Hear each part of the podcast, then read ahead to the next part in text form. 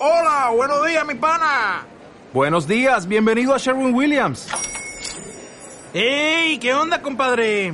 ¿Qué onda? Ya tengo lista la pintura que ordenaste en el ProPlus app. Con más de 6.000 representantes en nuestras tiendas listos para atenderte en tu idioma y beneficios para contratistas que encontrarás en aliadopro.com. En Sherwin Williams somos el aliado del PRO.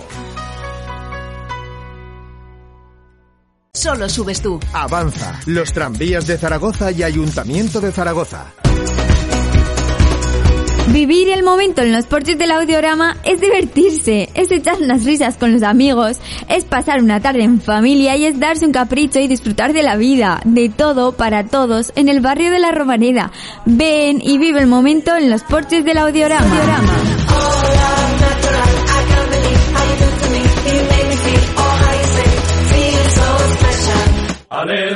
Sigue todos los partidos del Real Zaragoza en Onda Aragonesa. Análisis, opinión, información y toda la emoción de la radio y del fútbol en directo.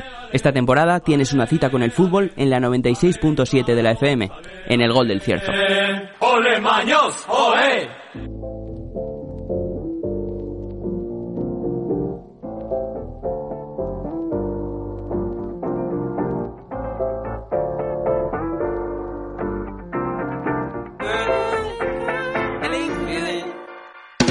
feeling Una y cuarto de la tarde y continuamos en las mañanas de Onda Aragonesa para cerrar el broche final de la semana y como dice la canción, yo ahora también me siento bien porque tengo a Jorge Rodríguez. Muy buenos días. Buenos días, Jimmy. Yo también estoy muy bien contigo. ¿Qué tal te encuentras? Muy bien, muy feliz de estar por aquí, además con, con Javier Cuevas, con el gerente de, de los porches del Audiorama, sobre todo para analizar la actualidad del Real Zaragoza. Es que claro, como le pilla los porches del Audiorama muy cerquita, yo creo que nos trae información de, de cercanía sobre lo que puede estar pasando o no en el Real Zaragoza, pero vamos, tenemos que empezar eh, este espacio lamentando hoy el fallecimiento de José Luis Violeta. Sí, empezamos felices por la canción, pero evidentemente son días tristes para, para todo el zaragocismo porque hemos perdido una parte esencial de nuestra historia.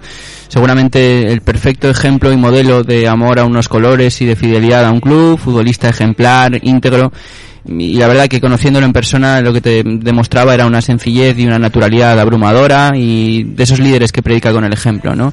Eh, yo tengo la impresión, además lo ha escrito Antón Castro en Sport Aragón, en la redacción que llevamos junto a Miguel Ángel Galloso y yo, eh, que siempre le dio pudor asimilar lo grande que había sido para todos y eso demuestra efectivamente que fue muy grande. Un hueco que va a ser difícil de cerrar, una herida bastante grande justo en el medio momento en el que estamos pasando, ¿no? Sí, sí, además en un año muy simbólico para la historia de, todo el Real Zaragoza, de todo el zaragocismo, 90 años de, aniversario y se va José Luis Violeta, lo dijo ayer Xavi Aguado, con el que eh, comparte eh, el hecho de ser el futbolista con, más partidos, 473 encuentros con la camiseta del Real Zaragoza y, y, lo dijo el propio Xavi Aguado, ¿no? No solo se va una parte esencial de nuestro escudo, sino que se va medio escudo de los nuestros. Bueno, la verdad es que hoy en el informativo de las mañanas a las 10, ya sabéis, con Pilar Santolaría, dábamos la portada de Aragón Digital que, que teníamos que lamentar este, este despedida a José Luis Violeta a sus 82 años, que ha fallecido a costa de un cáncer. Eh, la verdad es que me ha parecido muy bien el hecho de que se abriera la capilla de, la Romareda, que, que, se cierra a las 3 de la tarde para poder despedirlo y para que la afición del Zaragoza se pueda acercar y darle su último adiós a un personaje tan grande. Sí, además yo en esto a veces tengo la sensación de que los jóvenes hablamos un poco de oídas, ¿no? Porque mm. reconstruimos el, el, relato a través precisamente del relato de otros. Entonces yo creo que es, es interesante que Javier Cuevas nos hable también un poquito de José Luis Violeta, de todo lo que significó y además, como tú decías, ¿no? Desde la primera mano, desde la cercanía de, de los porches de, del audiograma. Bueno, además esta mañana pasaba por allí porque tenía una actividad cerca y me ha sorprendido para bien, ¿no? Eh, todos los medios que, que estaban allí en la entrada de esta capilla que hay en el estadio de la Romareda y la verdad que un jugador, un referente, ¿no? Un, lo que viene a ser la imagen que todo club quiere tener en un futbolista, lo que hay que un poco eh, enseñarles, ¿no? A las nuevas generaciones, a los futbolistas que vengan aquí, un referente, lo que viene a ser un referente. Entonces, pues bueno, hay que, hay que darle este último adiós como se merece y por supuesto yo que he estado y, eh, en la Romareda esta mañana he pasado por allí, eh, ya se notaba, ¿no? Esa afluencia de gente para despedirlo, impregnarlo de zaragocismo y bueno, ¿no? Eh, darle las gracias por todas esas tardes que le dio, a mí no, ¿eh? Pero a, a, toda, a todos nuestros padres y familiares porque por supuesto viendo todas las imágenes, viendo su trabajo, su tesón, pues eh, lo que digo, ¿no? Es un referente para todos los futbolistas que vienen y que hay que exigirles que quieran venir aquí que sean así. Sí, además es que es el ejemplo perfecto porque eh, José Luis Violeta, el León de Torrero, integró seguramente dos de los equipos más legendarios de la historia del Real Zaragoza. Empezó joven con 22 años en Los Magníficos. Él aparece y además aparece Carlos La Petra y le dice, hazme caso y sigue mis consejos. José Luis Violeta, entonces un mediocampista, el pulmón de aquel equipo, no hizo otra cosa que hacerle caso a Carlos La Petra y fue una parte esencial de ese equipo. Y luego también fue el hilo conductor del siguiente, de los zaraguayos. En el 71, cuando el Real Zaragoza desciende a segunda división, hay un momento que le llega la llamada a José Luis Violeta del Real Madrid. Mm. Y cualquier otro hubiese aceptado esa llamada. Pero José Luis Violeta se sentía en deuda con el Zaragoza y con el zaragocismo y decidió quedarse y permanecer fiel al, club de sus amores. Y eso en un fútbol que ahora es totalmente distinto, la verdad es que yo creo que en este momento tenemos que valorarlo también, no, especialmente. Ahora por dos millones más vendes el escudo, vendes tus valores y da, da gusto que, que José Luis no lo hiciera en su momento. Eso es, además, como, como hemos dicho, ¿eh? 473 eh, partidos, lo comparte con, con Xavi Aguado y además, por supuesto, eh, partidos con, con triunfos, ¿no? Dos Copas del Rey, una Copa de Ferias e integrante, como, como hemos dicho también, de, los Zaragozas más legendarios de, de la historia, los eh, Magníficos, donde él fue eh, casi un joven, ¿no? Que, que, apareció y que además llegó para sostener al equipo y sobre todo con los Zaraguayos, donde integró con, con Manolo González una de esas zagas de, leyenda, ¿no? Además, seguramente el gran pero que le queda a los zaraguayos es que no consiguieron ningún título, eso es que sí consiguió José Luis Violeta con, con los magníficos, con esa delantera que se recita de, de memoria pero sí que hay que decir que los zaraguayos, y lo ha escrito además Rafa Rojas, nuestro compañero en el gol del Cierzo, sí que reinaron, sí que consiguieron reinar en los corazones de la gente y es allí en ese lugar donde va a permanecer para siempre José Luis Violeta. Bueno, vamos a pasar a hablar directamente al partido de este domingo a las seis y cuarto de la tarde, la Romareda, que jugamos contra nuestro Alcorcón. A ver qué va a pasar, el Alcorcón que siempre derrota al Madrid, vamos a ver si tenemos la misma suerte que el Madrid y los vencemos a ellos. Este Zaragoza de los empates no puede quedarse bajo este nombre en la temporada 2021-2022 tenemos que arrimar y coger fuerzas para ello. ¿Cómo se presenta el Zaragoza ante tal ocasión? Bueno, la verdad es que, es un partido en el que quedan pocos alicientes, el, Alcorcón completamente descendido desde hace tiempo, desahuciado, en una temporada en la que le quedan eh, pocos objetivos por, luchar más allá del honor, más o menos los mismos tiene el Real Zaragoza y tiene ante sí un punto para, certificar su, permanencia. Yo creo que ha sido un año muy gris para todos, más para el, Alcorcón que para el Real Zaragoza, pero evidentemente hay que mejorar la imagen en, en la Romareda, ¿no? Nosotros últimamente hacemos la broma de que hay disparos de, del Real Zaragoza que no se van a la grada, se van directamente a los puertos del audiorama, de, de lo lejos que van de, de, la portería. Muy bien traída, ¿eh? Bien traída, decirlo. Que muchos valores tenéis que recoger en los portes, ¿o haciendo caja, luego los pondremos, los pondremos a la venta. Madre mía, si es que, claro, al tener los puertos muy cerquita y tener esas, esa ubicación preferente para el ocio, para la gastronomía, para todos los espacios que, que quieras, tanto como para educar a tus hijos con, con esos talleres de ciencia, con, con ¿cómo se llama? Ciencia, con Kumon, que, bueno, es de desarrollo personal y formativo. Tenemos también la escuela de baile Dance Style, tenemos la escuela de musicoterapia la verdad que a nivel de formación y la última adquisición, vamos, que hemos abierto de la formación profesional sanitaria con Océano Atlántico. Y bueno, esto para aportar valores, pero para el día del fútbol que es mejor aportar cervezas y, y bocadillos, tenemos una restauración espléndida, ¿no? Con de Jorge Duende Azul, Tatín y la terraza de los Porches que está siempre petada de, de aficionados y la verdad que, que disfrutan mucho, ¿no? La verdad que se presenta un partido un poco descafeinado, pero también es cierto que aquí es donde se ven la gente que le gusta o que tiene eh, marcado el escudo, ¿no? Es un mm. partido que, que eres zaragocista o no tiene mayor sentido. Sí que es cierto que deportivamente es muy importante eh, el peso de, de, bueno, la diferencia de las ayudas que puedes recibir por tener más puntos y estar más arriba lógicamente el club es lo, lo que pide, vamos a ver, ¿no? Cómo se aplica eso en el campo, porque es una mezcla de sentimientos, querer ver a, a los nuevos jóvenes, a la nueva jornada, porque la gente está quemada, ¿no? y cómo lo pueden aplicar esto para, para que el partido pues bueno sea exitoso y ganen y bueno igual se puede mezclar y, y, que se gane con los jóvenes no pero igual es más probable que, que no cambie mucho la estructura ¿eh? puede ser que no para buscar ese, esa subida de puntos que, que hacen falta. Has hablado de los jóvenes, eh, hay que sacar el tema de la cantera, porque ¿qué opciones tiene la cantera de jugar? Bueno, eh, evidentemente todos estamos pendientes de lo que acaba de conseguir el Deportivo Aragón con ese título y ese ascenso a la segunda división de la Real Federación Española.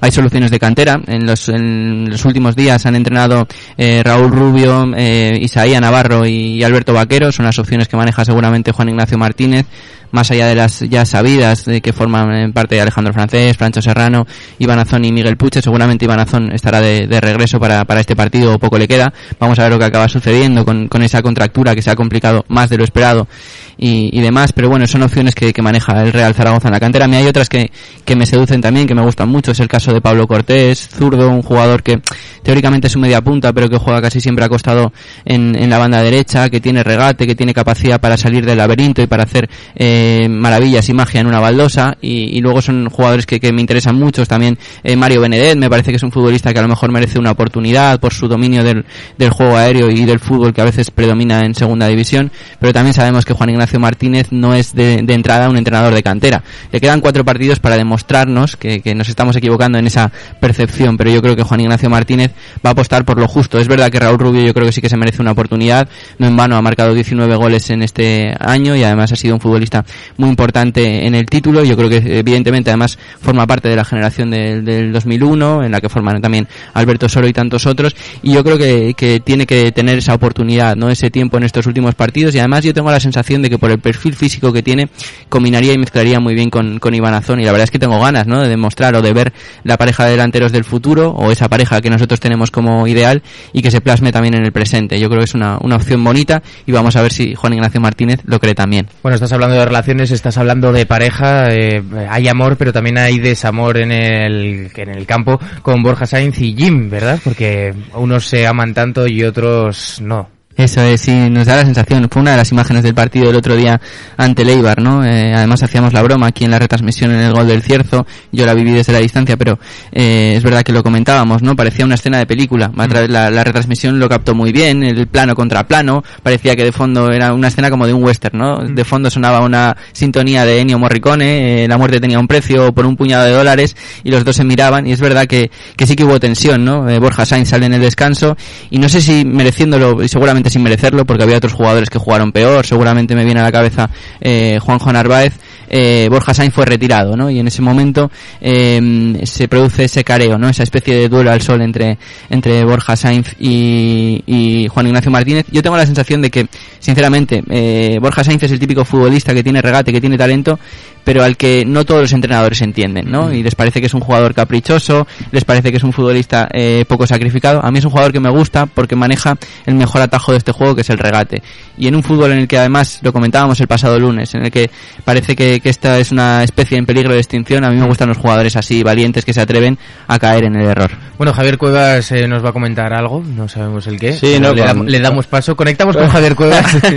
en este tema de Borja, ¿no? Yo eh, que seguí el partido, yo lo veo claro. Hay una cosa que es jugar, a mí también me gustan los jugadores que desbordan, que tienen esa, ese talento como Borja, pero la indisciplina yo creo que hay que pagarla. Entonces, en ese, en ese partido se ve muy claro como en el gol que marcan en contra del Real Zaragoza no sale a la presión.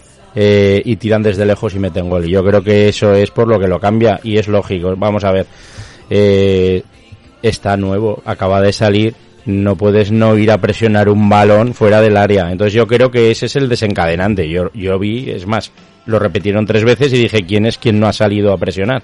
Y era Borja. ¿Quién no salta a la presión? Sí, es y, verdad. Y es, es Borja. verdad. Entonces yo creo que eso es un acto de disciplina en un partido que te estás jugando, que tienes que tener una tensión y sales hace dos minutos o tres o diez que creo que no te lo puedes permitir y yo personalmente lo entendí.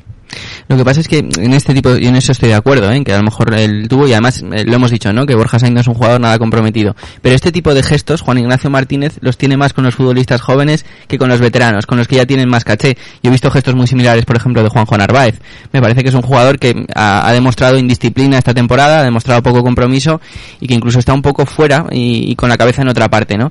Pero eh, me parece que eh, para eso es mucho más valiente, ¿no? Con los jóvenes, con futbolistas, incluso le he visto gestos con Alejandro Francés que no me han gustado un pelo con Francho Serrano, y me parece que con eso Juan Ignacio Martínez es un poco ventajista, ¿no? Que tiene la tendencia siempre a, a favorecer a los que tienen más experiencia, más caché, y a los que eh, tienen posibilidad de darle la réplica. Los otros, como por ejemplo Iván Azón, que muchas veces no va a discutir nunca una decisión de- del técnico, con ellos eh, Juan Ignacio Martínez, quizá, que es un, además lo hemos dicho muchas veces, ¿eh? que es un grandísimo, un grandísimo entrenador y sobre todo una grandísima persona, pero sí que se excede un poquito más que con los más veteranos, jugadores como Juanjo Narváez y tantos otros. Bueno, Yo- la verdad yo- es que... ay, sí, no, no, no, adelante, que es que era otra cosa. Que yo, mm, detrás de esto, yo entiendo lo, lo que comentas, pero a mí me da la impresión, por otro comentario que hizo en otra rueda de prensa, que fue cuando marcó el gol de Cuchara, Borja, ¿Sí?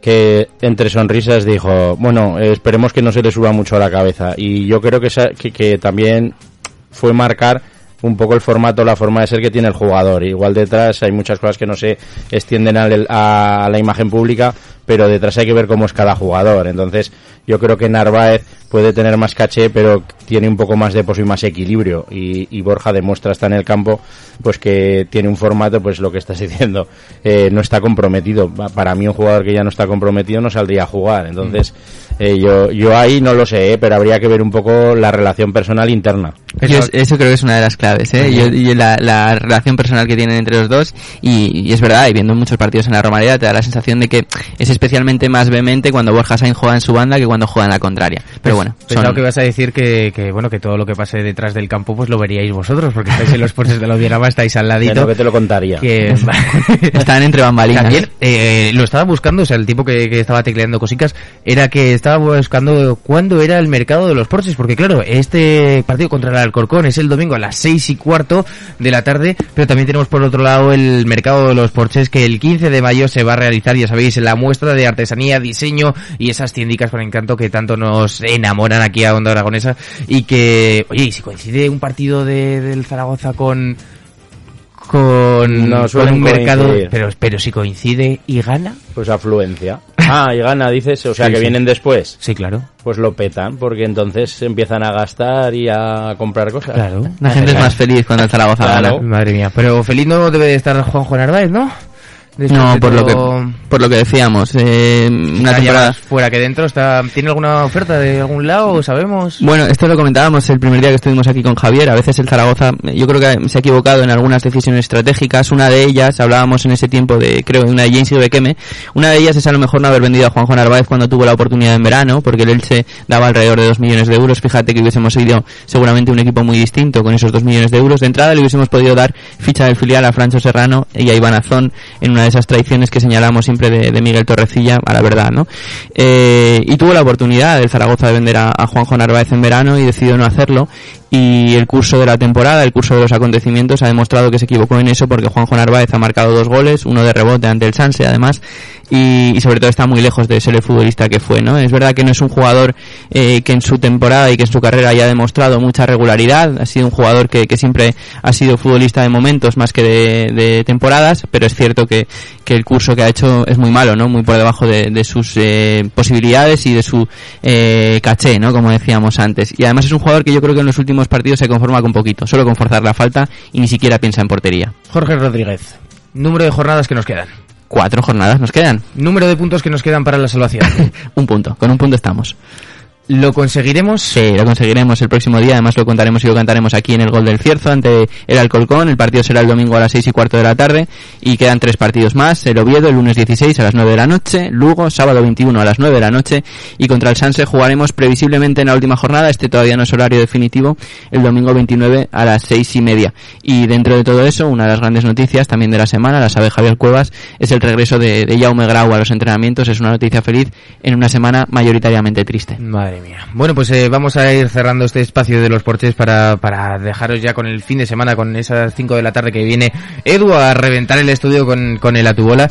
Pero antes de nada, conectamos con los porches de la Auderama por si tienen algo más que contarnos. Nada, hombre, agradeceros estar aquí, que os esperamos en los porches del Audiorama, que estamos preparando las barras fresquitas para todos Mm, vosotros. jo, es que así un viernes sí que se va bien a trabajar, o sea, así que se sale bien del trabajo. Y que a ver si juega Puche, porque Sí. a- como asturiasonense como yo, yo lo animo, juega muy bien, está pasito a pasito evolucionando y además como tengo contacto, agradezco esa humildad de contestar a los mensajes y estar en contacto de su evolución y todo lo que está haciendo. Es que sí, da gusto. Los, los futbolistas son gente como, como la gente que tenemos en el estudio, como todos nosotros, gente humilde, bueno, no todos los futbolistas, hay que decirlo, pero gente normal, gente que tiene sus vidas, sus problemas, unos de una de un carácter, por así decirlo, y otros no, pero somos todos personas. Así que, chicos, ha sido un verdadero placer. Jorge Rodríguez, eh, todos los goles del Zaragoza, ¿dónde los cantamos? Cantaremos aquí, en Onda Aragonesa, también en la Jungla Zaragoza y siempre en el gol del Cierzo. Me gusta esa idea de héroes de carne y hueso,